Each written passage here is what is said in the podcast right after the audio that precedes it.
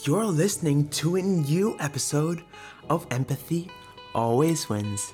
My name is Ally Salama, and it's an absolute honor to welcome you to yet a new episode of the world's exclusive youth leadership and mental health show. Every day, or actually every week, not every day, every week I try to think about how we can truly break that boundary and, and, and push it further and further and further into offering our listeners, you guys, a little bit more of a different perspective, different information, and so that like we can walk out of this every single episode richer, wiser, and a little bit more empathetic uh, than we did walking in. Uh, the whole purpose is really to just immerse our emotional intelligence and learn from different people's stories and just have great knowledge uh, in an applicable manner that isn't just like textbook knowledge but is more through storytelling. So today's guest is an one of the most fascinating people that have actually gotten on the show. He goes by the name of Ivan Yong and he's an organizational psychologist, engineer, author, startup, angel investor.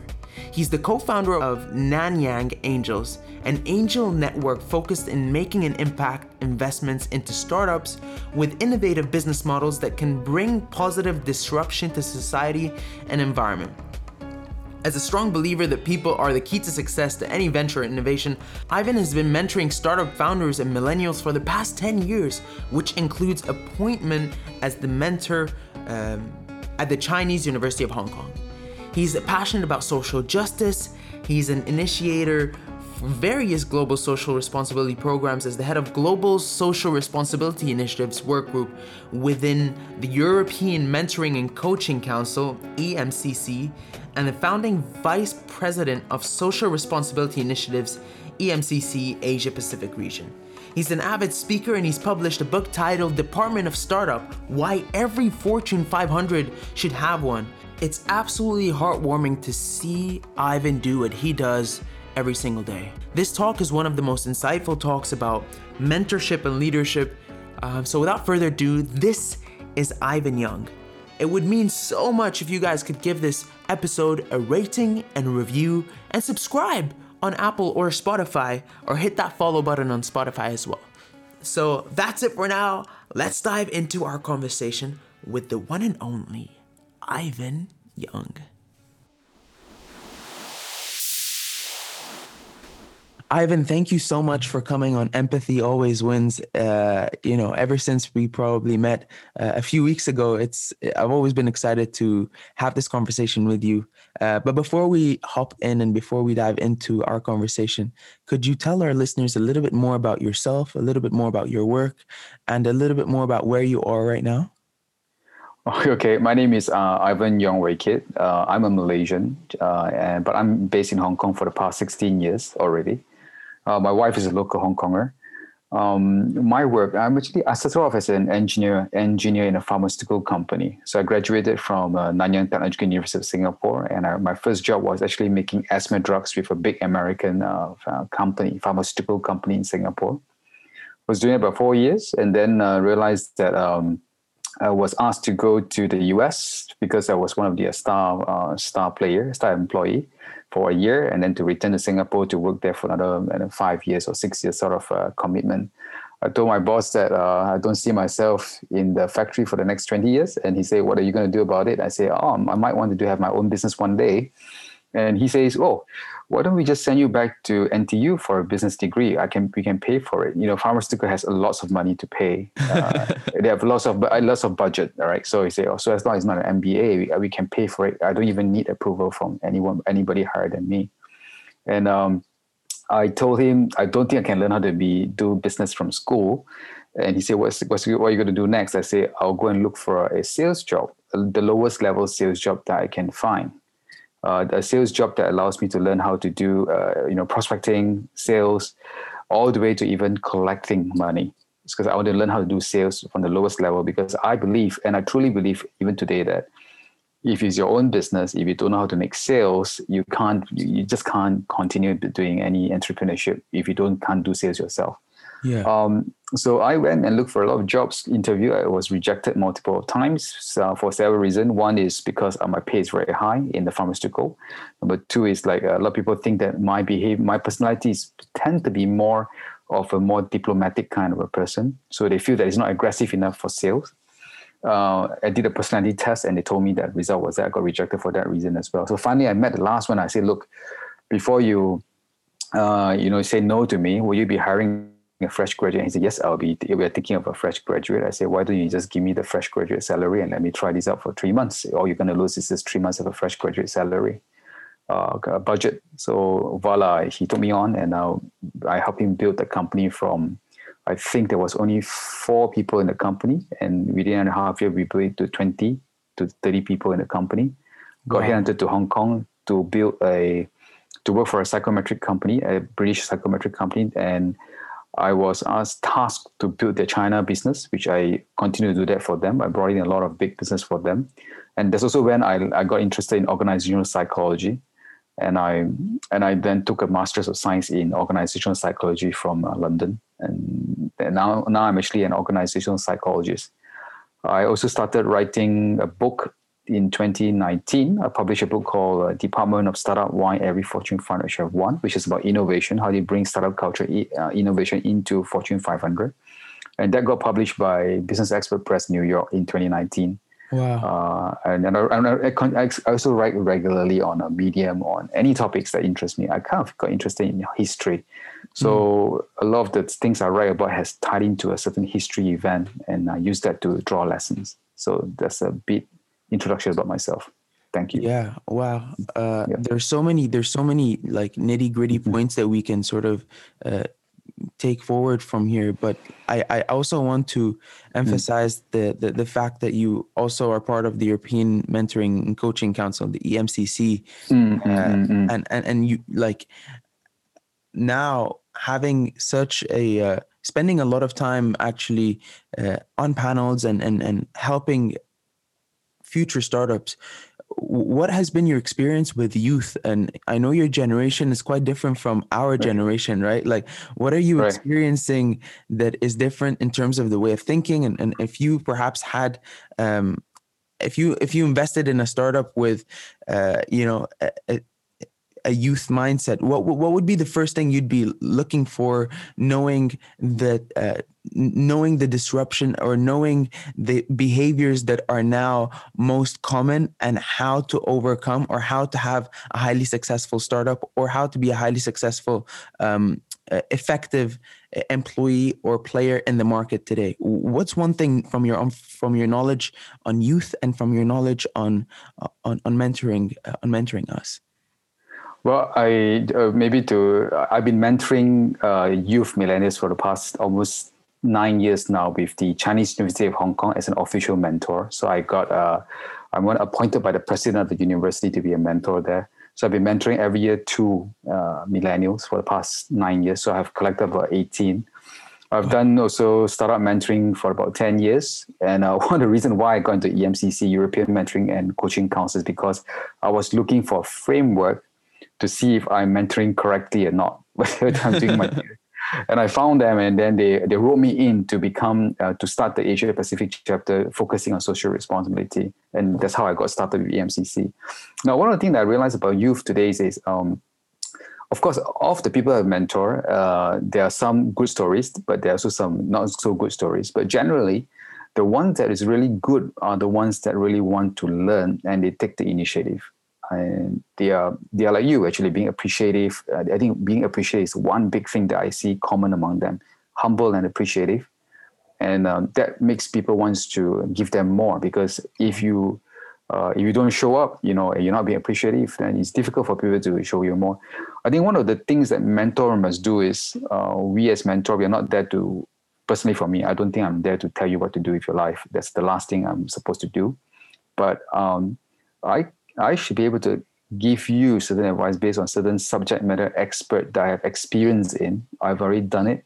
And I can probably tell you, look, that's not how it works out there, but you can actually think about it this way.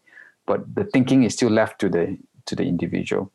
So one experience I recall very clearly is like I was asked to talk about uh, career prospects in in uh, to a bunch of accountants, accounting grants to graduates.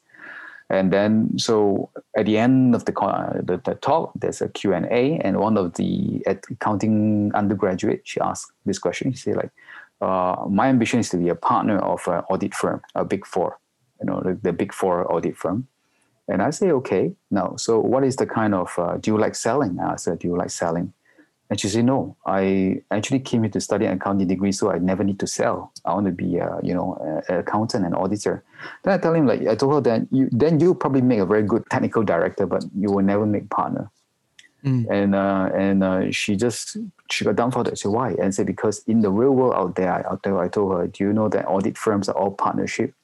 Uh, she said, yes. And what does that partnership mean? I say, partnership means if I bring a hundred dollars, I have to share with the rest of the partners. So if you want to be a partner to share the, in the pool of the profit, then you need to bring in money, and the only way to bring in money is to do sales. And she got a bit, uh, she got a bit upset actually. Maybe I shouldn't have told it straight, but uh, I think that's the kind of relation I have with my mentee. I give them straight answers, and then I tell the real world doesn't work like that. And then if I, if there are areas that I don't know, I make sure I find someone in my network who can tell my mentee what is the real world out there, and they get you know real solid evidence of then they can make their decision. I think that's where the mentor comes in as well. Yeah, it's trust is also very important. Uh, I, I wanna I wanna touch on that a little bit with you. Um, mm. You know, not just trust in teams, trust in your relationship with your investors, trust with your um, trusting yourself also as well to take the risk um, in making decisions. Decision making is very I, I find especially for our generation it's often more difficult than, than than than it is because we sometimes have so many ways or so many things that we can do so many outlets that we can use. Um, so my question here is uh, how can you build how can you establish trust uh, within an organization or within a, a young team uh, starting out and, and and what happens if you know you you you go wrong and and you end up uh, you end up making a mistake that costs you quite a bit. Has have you mentored any teams that hmm. have uh, gone quite sideways and and have they come back? Because I, I also believe that this is something quite important to put a to shine a light on well this trust thing actually I, I was giving a talk in the egyptian startup land i think about three, four weeks ago, and I talk about the, they wanted me to talk about trust and angel investment. And trust is a very interesting thing. You know, I, I talk about can you gain trust on a taxi ride because that's what happened to me actually. Uh, uh, um, what happened was I think it was almost 2006 when I, after I left my uh, pharmaceutical job, I got this sales job, right? So I was in the CBD, the um, Central Business District of Singapore, in the, in Raffles, and I need to go to the western side of Singapore, which is where the uh, factories are, to meet up with my prospect because I was selling a enterprise resource planning system to factories. And uh, I went down late and I saw there's a long taxi queue, and uh, and uh, from my from my eye I can see in front of me there's an older gentleman. She's dressed all in white, tucked with a, you know a, a brown envelope under his armpit. I rush up to him. I say, you know, sir, can I can I hitch a ride with you on the next cab? You know that in 2006, co-sharing a cab is is very new. Nobody do that. Nobody hitch yeah. a ride with somebody else. And I look at him, and the first thought I had was he probably was uh, like a like an office kind of like a runner that is you know taking documents from one one location to another location. I say, I promise I'll send you to your. Uh, are you going to the west? Is yes. I promise to send you to your location first. I'll pay for a taxi ride, but I need to hop onto this taxi with, uh, with you because if I wait for the, the end of the queue, I'll be late. So they say, fine, no problem. Know, come, come out. So we got in a taxi. And then while I was taxi, then I was really young. I was also inexperienced at the time. And uh, he started asking me, uh, I say, you know, thank you very much for sharing the care, care with me. I say, um, oh, would you, would you come from office? Do you need to go to another office urgently? He said, oh, no, I came from uh, the, uh, I, just came in from uh, my lawyer's office. And then from the lawyer's office, he didn't say my lawyer, he said lawyer's office. Then we started, he started having a conversation with me. And then he started asking me asking me question. Oh, what do you think about the shipping industry? And I gave him straightforward answers like, oh, from what I know, and from what I'm reading, the shipping industry in Singapore is a sunset industry. It's not it's not doing well, and I and I don't see a you know future in the industry. And then the conversation went on and on until you go, uh, I ask him, oh, what were you doing in the, lawyer's office? And said, oh, I, I, I, I just got a divorce. And um, then he told me why he got divorced and all that. And he asked me for my opinion. And I told him, you know, um, I can't answer that question because I just got married. So I wouldn't know how to, what's the justification to get divorced. I just got married no more than two years ago. I cannot say, well, I cannot give you an answer. And at that point, he actually then tell me gave me his name card and tell me, why don't you come over to my shipyard? And uh, I'm gonna, I would like to, I would like you to join my company. Why don't you come over to my shipyard? He gave me a name card. I'll show you my cars. I'll show you my office, and I, uh, you can, we can discuss on what position you want with my sons. Right. To cut the story short, I found out later that he's actually a tycoon, one of the shipping tycoon in Singapore. Wow. And and then um, that day he happened to be going to the lawyer's office and he doesn't want his driver to know and he took a taxi uh, to go go there and then um, uh, for some reason he didn't use his car he was on a taxi and then he got gave me a job years later I read about him buying buying his Rolls Royce in the on, on, on a newspaper and uh, I got a job offer just on a, on a taxi ride but of course I didn't take it up. I think the answer to trust is actually, you know, being honest with your answers. Uh, if you don't know, say don't know. Young people, a lot of time, people, young people feel they're pressured to say that uh, if you ask me a question, I need to give an answer. I always tell them, if you don't know, just say you don't know. It's fine. Uh, make an effort to go and find out, and make an effort to get back to the person with what you have found out. I think that's key. Um, there's no way you can you can actually get trust out. Uh, you know, fairly quickly in a group. I think eventually you have to work together. But one thing that is important before you establish trust is try to establish your personal win to be a common thing. So what I mean by personal win is like in a sales process, imagine if I'm selling a software to a factory, right? In the, the decision maker could be the CEO, the uh, production people, the sales people, the warehouse people, multiple decision makers. Now, why would they want to buy my software and not my competitor software? The reasons they each of them has a personal win, and I must be able to answer those personal win. For example, the CEO's personal win to buying the software probably is probably to be able to go and list his company and say that he used a system to run his company. And when he go listing, it, they fetch a better price for the finance person, it's probably she wants to go home early because mm. with an automated system, she can go home early at 5 p.m. instead of working late until 7 p.m. entering data. That's the last thing she wants. So everyone has their own personal win. Now, but in a team, before you can trust, you can build trust, I think the key is to have everyone's personal win to be aligned, that you can get your personal win through doing this together with me. Oh, yeah. Oh, yeah, I think that's the key. Oh, yeah. And that's the foundation to trust. That means like for instance, I might have a personal win and you have a personal win. It's different, it's fine. But we know that we can get achieve our personal win by doing this common thing together, by being on this team together. I think that's Absolutely. the basis to trust.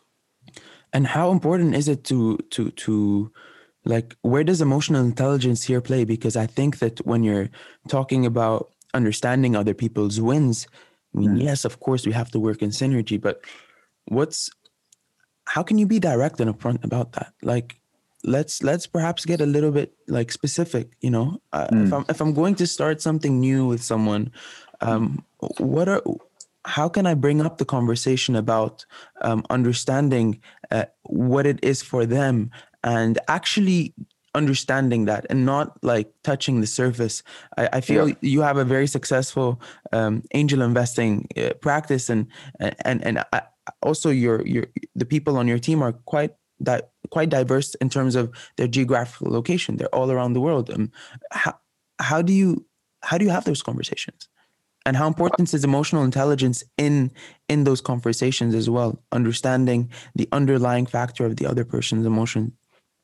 I, I think one one of the key thing that helped me a lot is uh, in, in my sales job and all these things that I'm doing, especially sales as well, in building the business. Is I have this very diplomatic kind of a personality. So I try to I tend to avoid, and it's been proven with a lot of psychometric tests. I tend to avoid arguments. So I think one of the, my being EQ for me is really you know being diplomatic uh, most time. You know, you sometimes you're right, but you don't want to be you don't want to say it out, uh, so that you can allow that person to have a time to you know correct himself. I think for me, uh, the key to EQ, to kind of to find out what people want and personal win and all that, is to observe what they do rather than uh, hearing what they say. Now that will take time to build relationships. So like if you if you tend to observe what people do, you can see actually now these days are quite easy to some extent because you can see their postings you can see the things they care about in their linkedin postings yeah. you can see the kind of uh, organizations they join and you can see okay from there somewhat you know what are the things they're do, doing with their time and you can probably infer from there what their personal wins are then you have a conversation you try to find out more because i feel that asking direct is difficult it's very difficult to get answers that way but through you observe what they do and then from there infer uh, certain answers, then you can find out if that's the personal win that they want, uh, whether that is aligned with um, what you are doing or not. I think that's that's key. EQ intelligence chat. I think sometimes for young people, I think it's also quite uh, quite. I, I, think with my experience with mentees is that they are quite they, they want to help. You know, they want to say they say like okay, in a mentor mentee relationship, they want to contribute to the relationship as well. But how can they contribute?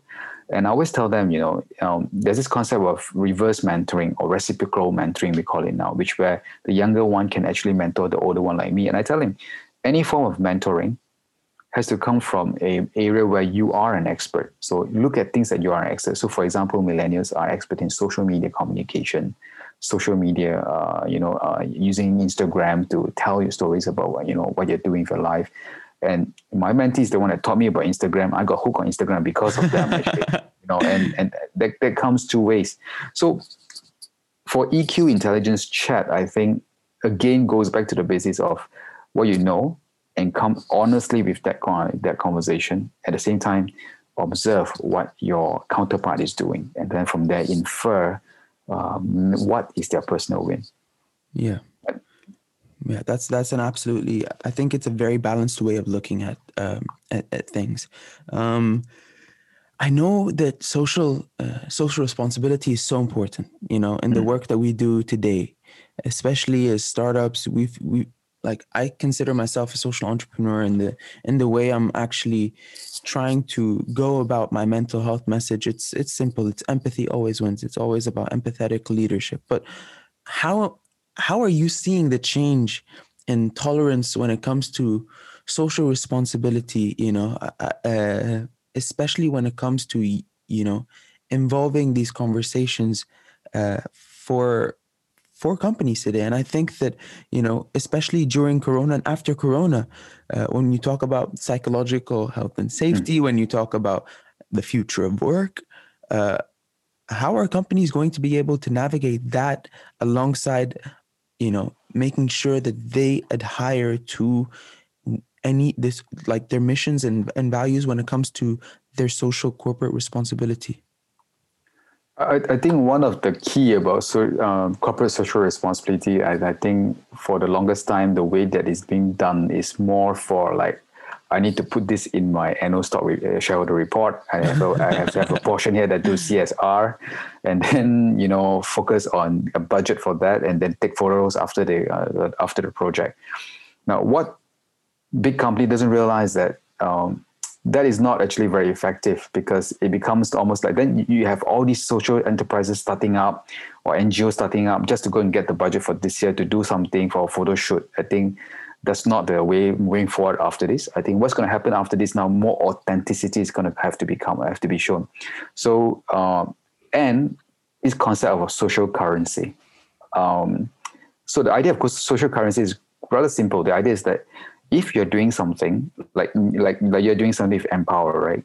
Now, I see a social, I see a certain currency in that. That means if I talk about to, about Empower to other people, people will start associating me with someone who cares about mental health and what you do now has has now a currency to it. They call it social currency, and I think company needs to acknowledge this the this power of this social currency, and to be able to you know uh, you know dedicate themselves to a certain cause, and not just for a photo shoot, but then for other people to start talking about them. So to create that social currency in them. So for instance, if I'm company A, and I started investing in mental health a lot. I, I really do a lot of work. I, it's not just a photo shoot. It's not just jumping around different social impact over the years. But then people started to talk about company A, being you know doing this they're doing fantastic job and all that and that will worth a certain currency. That's a social currency to that. I think companies need to explore more on this area of social currency and not just corporate social responsibility program where you dish out a budget for a year and you end up with a photo shoot where there's no continuity after that. I think that's not the way it, how it goes forward. Yeah. Is there any example that you that you have seen that of any company or any startup like taking that that and, and if there aren't none perhaps that come to mind that's all right but is is there mm. any is there any perhaps because as you were speaking i'm kind of thinking of of of the power of authenticity and vulnerability when it comes to a company sharing or a leader sharing their views and thoughts uh, around something that has a high social impact um, I, I, think what's what's happening now with the coronavirus is that uh, I was you know the, I was actually moderating a panel about work from home, and one of the uh, HR is telling us that because of coronavirus, they have to get their CEOs to start recording themselves from their home, and those. and they have been experimenting, you know, how uh, you you record from a home with your iPhone, and you can get a professional person to come to the office with a you know safe environment to do a recording and the employees are more receptive to the CEO wearing his, you know, kind of at home T-shirt with the at home environment, and that brings him closer to the people, and that has become kind of like a PR successful PR for the CEO, and he's now producing more videos of him being casual at home, uh, giving messages out. And I think that's where authenticity is. You see, it's like you being where you are, you telling things from your heart, and the recording is not pre-planned or or, or pre-scripted. I think that's where the, the key to that. Uh, moving forward, I think for for example for social currency, we always encourage our startup to say, focus on the impact first and not the market. So we always tell them, uh, oh, they always tell me, oh, the education market is this big. I only want one percent of that. That's not the way we want to go for. We say, look at a group that you want to impact for example, if you're talking about education, are you talking about an English education to give accessibility to all these people so they will not be left out if they have poor English? And if you do that, how can you create a social impact with that? Um, one of the social impact that we've been doing uh, is actually to give uh, English reading uh, program from the US to underprivileged kids, whereby uh, we call the we started the social startup called Genus G N U S. Mm. The idea is to give uh, American English reading program to underprivileged kids, uh, which costs about 150 US a year, but we refuse to go to company for sponsorship. We go to our network, and we only want every single network to only buy one program for one kid. Mm. So uh, we say, for instance, you have 300 kids, we encourage 300 people to buy the program for 300 kids. The idea is get more people involved rather than getting one person to come with a big amount for everybody, like through a corporate. And uh, I mean, I'm quite happy that although we don't have three, uh, you know 300 people giving 300 kids, we do get quite a good ratio. And yeah. um, all these individuals that has been contributing within 18 months, we have about we have put through 300 kids in nine countries having access to that English reading program. Uh, wow. In yeah, so what happened is we have at least 100 to odd people that are actually getting involved in our course, and mm. What we do for them in return is, of course, we have the photos and all that, but they don't have to be there but we go to their LinkedIn and say, look, now, um, you know, Eric now is actually supporting a kid under our program for Genus, and this is what he do. So we give in what we do is that we in return we give him social currency. So yeah. that people can say, oh, and now Eric is doing something for a kid. And but it's very important. Need... I mean, it's it's yes. very important to to like this really.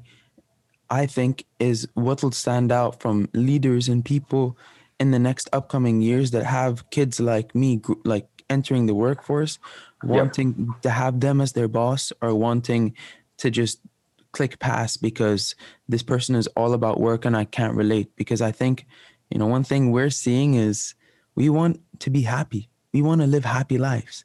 And unfortunately, for many of the older people, uh, that have just stuck to one thing and haven't taken the risk or haven't perhaps done what you've done and said hey I, I this is what i love. I love sales or i i want to learn this and you know take a cut off their own check or their own career and completely go on a different route and embrace that risk or have that tolerance i think it takes a very brave and courageous person to do that. And unfortunately we we only want to be around people that make us feel more human uh, as as young as youngsters no you you got a point actually because now i think the people of my generation, I'm Generation X, the mistakes that we make is that we associate ourselves with a brand, and that brand is a company that we work for. And I say, and, and I always tell people, the moment you leave that company, you're no longer the brand. You're just you. You know. Yeah. Then why should I pay attention to you?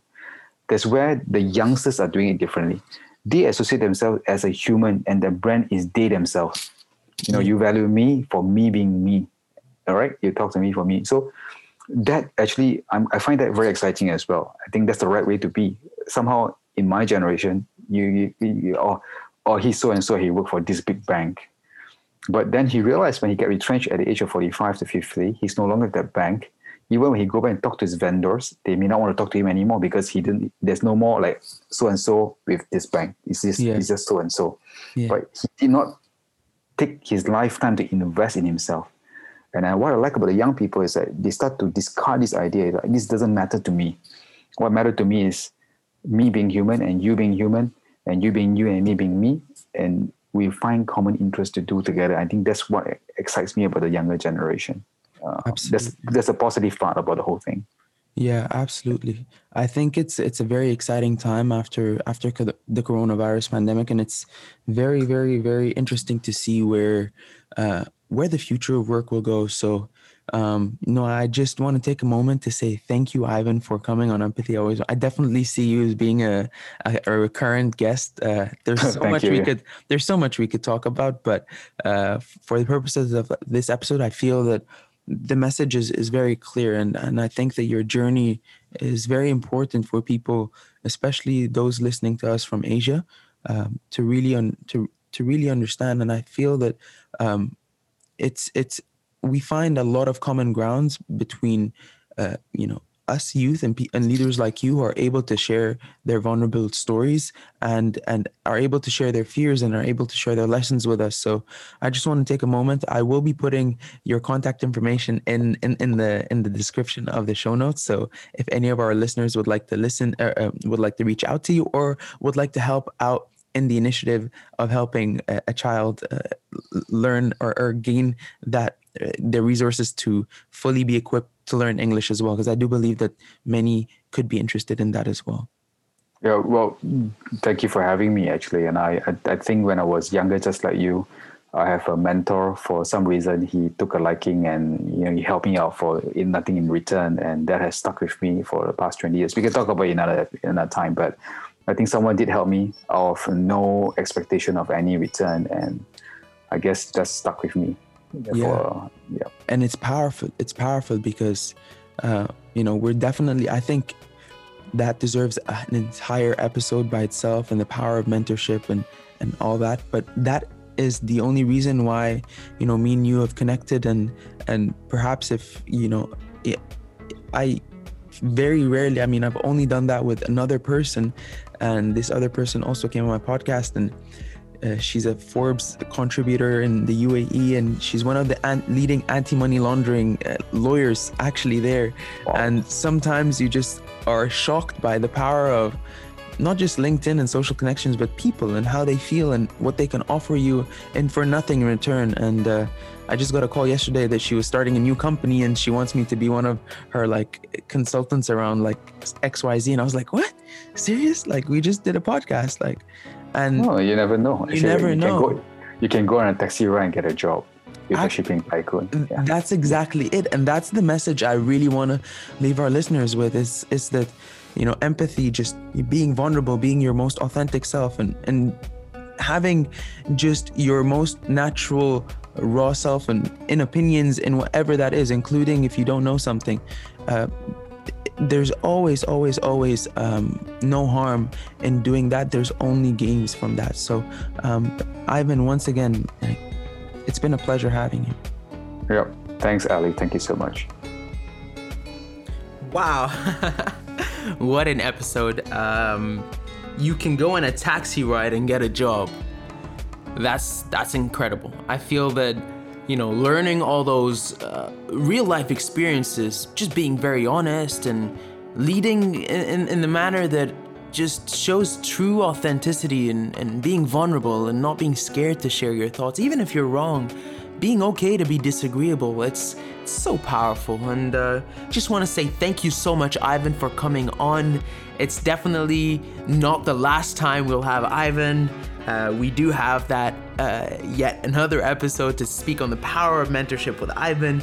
Um, but I hope you guys came. I hope you guys learned something and, and, and sort of got something out of this discussion. I feel that Ivan's message message is very powerful and you know, mentors did change my life. Dr. Nasser Loza, if it wasn't for me speaking at the World Health Organization, if it wasn't for me meeting him at Harvard, if it wasn't for a simple email, hey, would you like to fly over to sort of attend this workshop by the World Health Organization, I wouldn't be where I am. I wouldn't be 1% of where I am. So I, um, I really believe in Ivan's message, and I just believe that if we gave ourselves the space to um, give back if we are sort of established or if we sought out the right mentorship or the right support peer buddy.